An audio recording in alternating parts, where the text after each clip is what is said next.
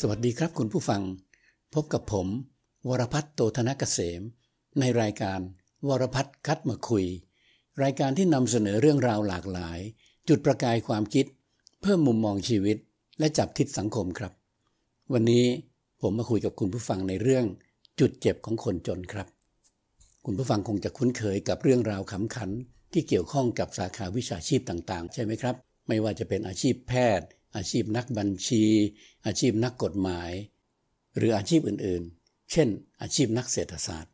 ซึ่งบังเอิญเลยครับที่ผมนั้นเรียนมาทางสาขาวิชาเศรษฐศาสตร์ ก็เลยค่อนข้างจะคุ้นเคยกับเรื่องขำขันที่ล้อเลียนอาชีพนี้อยู่มากพอสมควรเลยละครับ เพราะว่านักเศรษฐศาสตร์นั้น เวลาถูกถามคำถามอะไร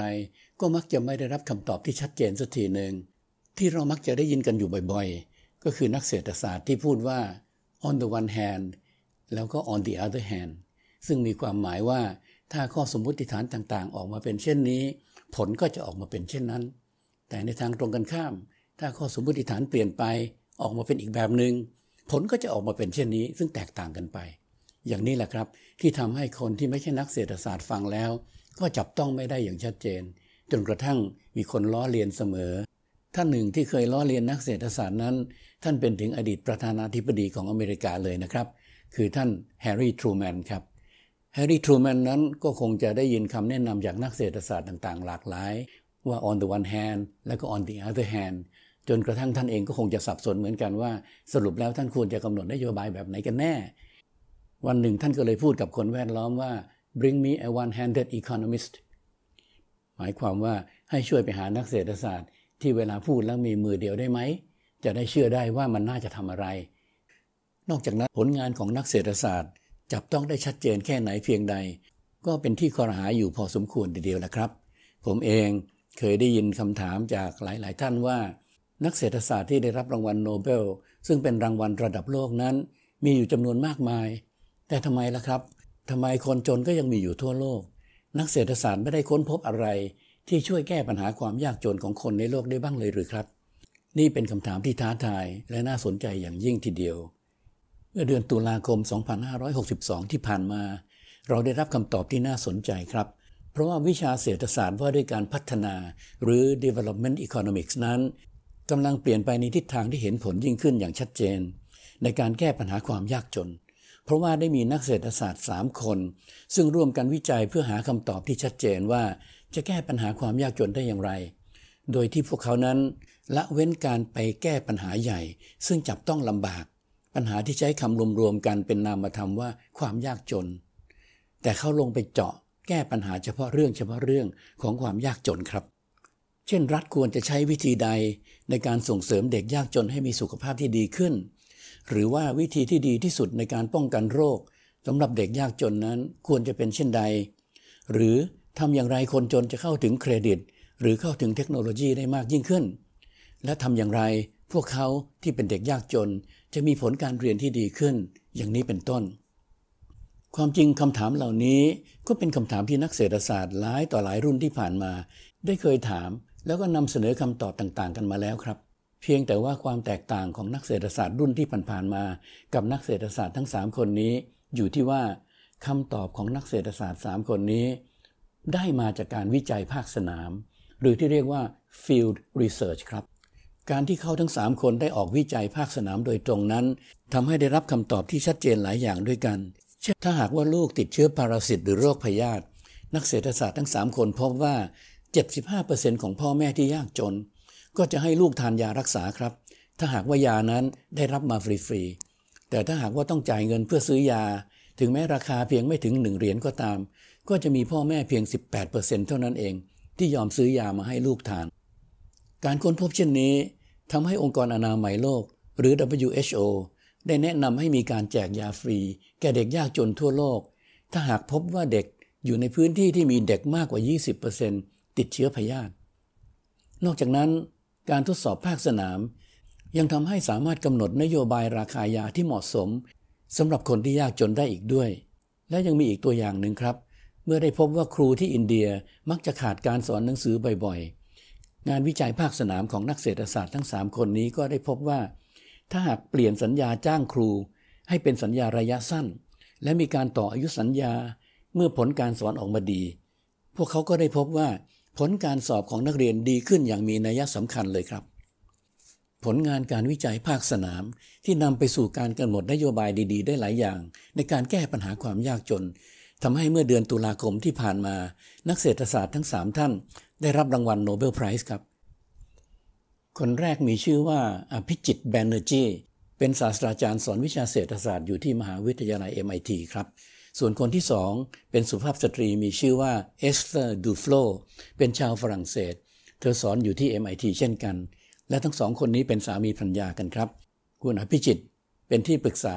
วิทยานิพนธ์ของคุณเอสเตอร์ดูฟโลในระหว่างที่คุณเอสเตอร์ทำวิทยานิพนธ์อยู่ครับ ส่วนท่านที่ 3 คือไมเคิลเครเมอร์เป็นศาสตราจารย์วิชาเศรษฐศาสตร์ สอนอยู่ที่มหาวิทยาลัยฮาร์วาร์ดครับ ทั้ง 3 คนนี้ร่วมกันทำงานวิจัยภาคสนามในทางเศรษฐศาสตร์ จนกระทั่งได้รับประกาศเกียรติคุณให้ได้รับรางวัล Nobel Prize ประจำปี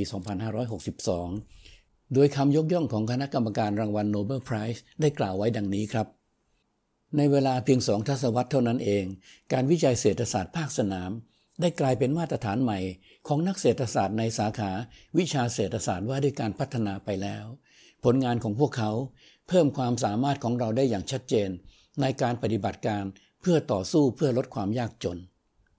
ก็ถือว่าเป็นคำกล่าวยกย่องที่ชัดเจน และมีคุณค่าอย่างยิ่งนะครับ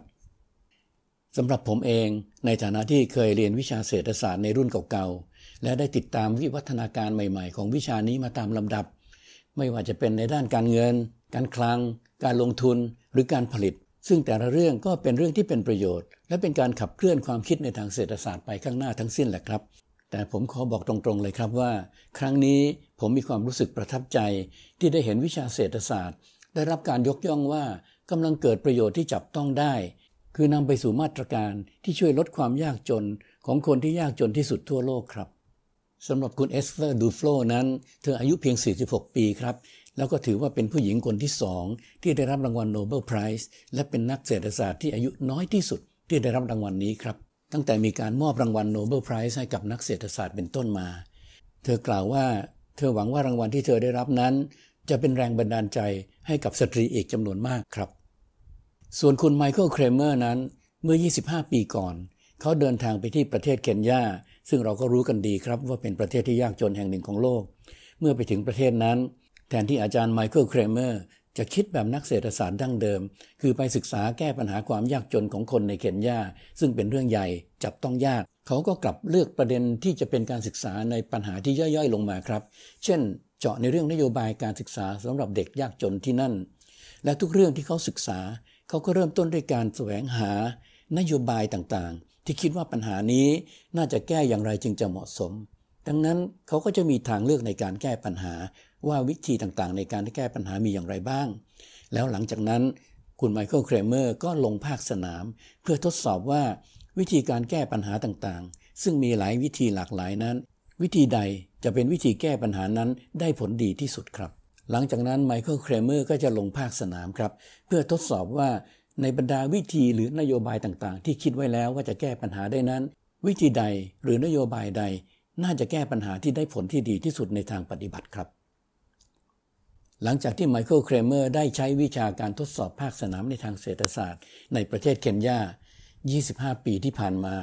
การทดสอบภาคสนามก็ได้รับความนิยมเพิ่มมากยิ่งขึ้นอย่างรวดเร็ว ในสาขาวิชาเศรษฐศาสตร์ครับ บางคนบอกว่าระยะเวลาเพียง 20 ปี ที่พวกเขาทั้งสามได้ร่วมมือกันวิจัยในแนวนี้ สามารถสร้างความกระเพื่อม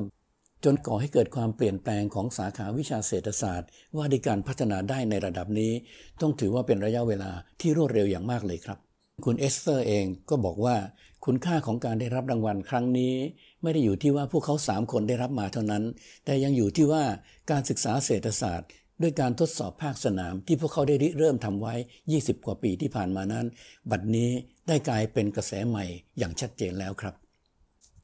ที่ผมเล่ามาทั้งหมดนี้ ถ้าหากว่าคนไทยเราจะได้ประโยชน์อะไรจากเรื่องนี้บ้าง ผมคิดว่าก็น่าจะอยู่ที่การเข้าใจว่า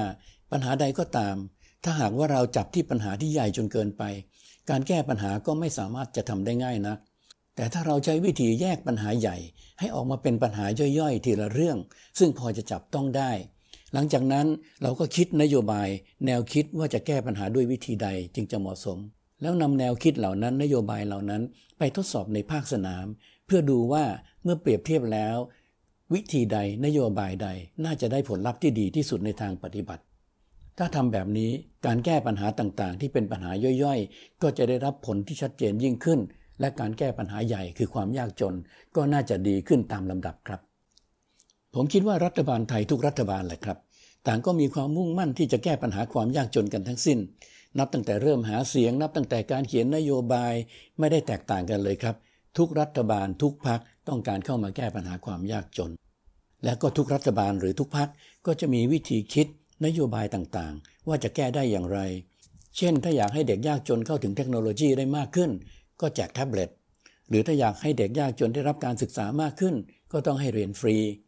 หรือถ้าอยากให้ชาวบ้านที่ยากจนมีรายได้มากขึ้น ก็จัดสินเชื่อดอกเบี้ยต่ำเพื่อให้เขากู้ยืม แล้วก็ไปริเริ่มทำการค้า อย่างนี้เป็นต้น ซึ่งผมก็คิดว่าทุกวิธีที่ทำนั้น ก็น่าจะได้รับผลดีบ้าง ไม่มากก็น้อยนะครับ แตกต่างกันไป แต่ที่สำคัญก็คือว่าไม่มีใครรู้จริง ๆครับว่าวิธีไหนเป็นวิธีที่ดีที่สุด ยกตัวอย่างเช่น การที่เด็กยากจนจำนวนหนึ่งเรียนหนังสือไม่ดี อาจจะเป็นเพราะว่าเด็กเหล่านั้นไม่สบายก็ได้ทำให้เขาต้องขาดเรียนบ่อยๆ ถ้าหากว่ามีการกำหนดราคายาที่เด็กยากจนมักจะเจ็บป่วยบ่อยๆ ให้เด็กเหล่านั้นได้มียารับประทานเพื่อแก้ปัญหาสุขภาพ และเมื่อสุขภาพดีขึ้น ผลการเรียนของเด็กก็อาจจะดีขึ้นก็ได้ อย่างนี้เป็นต้นครับ ผมคิดว่าน่าจะถึงเวลาแล้วนะครับ ที่นักเศรษฐศาสตร์ไทยจะเข้ามาช่วยรัฐบาลต่างๆ ได้ โดยใช้วิธีการวิจัยค้นคว้า ด้วยการทดสอบภาคสนาม เพื่อเปรียบเทียบว่าการแก้ปัญหาความยากจนในเรื่องต่างๆ นั้น วิธีใดน่าจะได้รับผลที่ดีที่สุด เช่นถ้าหากมีนักเศรษฐศาสตร์รุ่นใหม่ สักสิบคนหรือ 15 คน จากมหาวิทยาลัยต่างๆ สร้างแนวร่วมกันขึ้นมา เพื่อวิจัยในการแก้ปัญหาความยากจนของคนไทยในแต่ละเรื่องแต่ละเรื่อง ด้วยการหาแนวนโยบายที่เหมาะสมถูกต้องในการลดความยากจนลงไป ให้ได้ทีละเรื่องทีละเรื่อง ทีละเปราะทีละเปราะ ถ้าทำได้แบบนี้ ผมเชื่อว่าจุดเจ็บของคนจนก็จะค่อยๆ คลี่คลายลงไป ทีละน้อยทีละน้อยเช่นกันทำอย่างนี้น่าจะดีไหมครับคุณผู้ฟัง วันนี้เราคุยกันเพียงเท่านี้นะครับ พบกันใหม่ในครั้งต่อไป ขอขอบคุณและสวัสดีครับ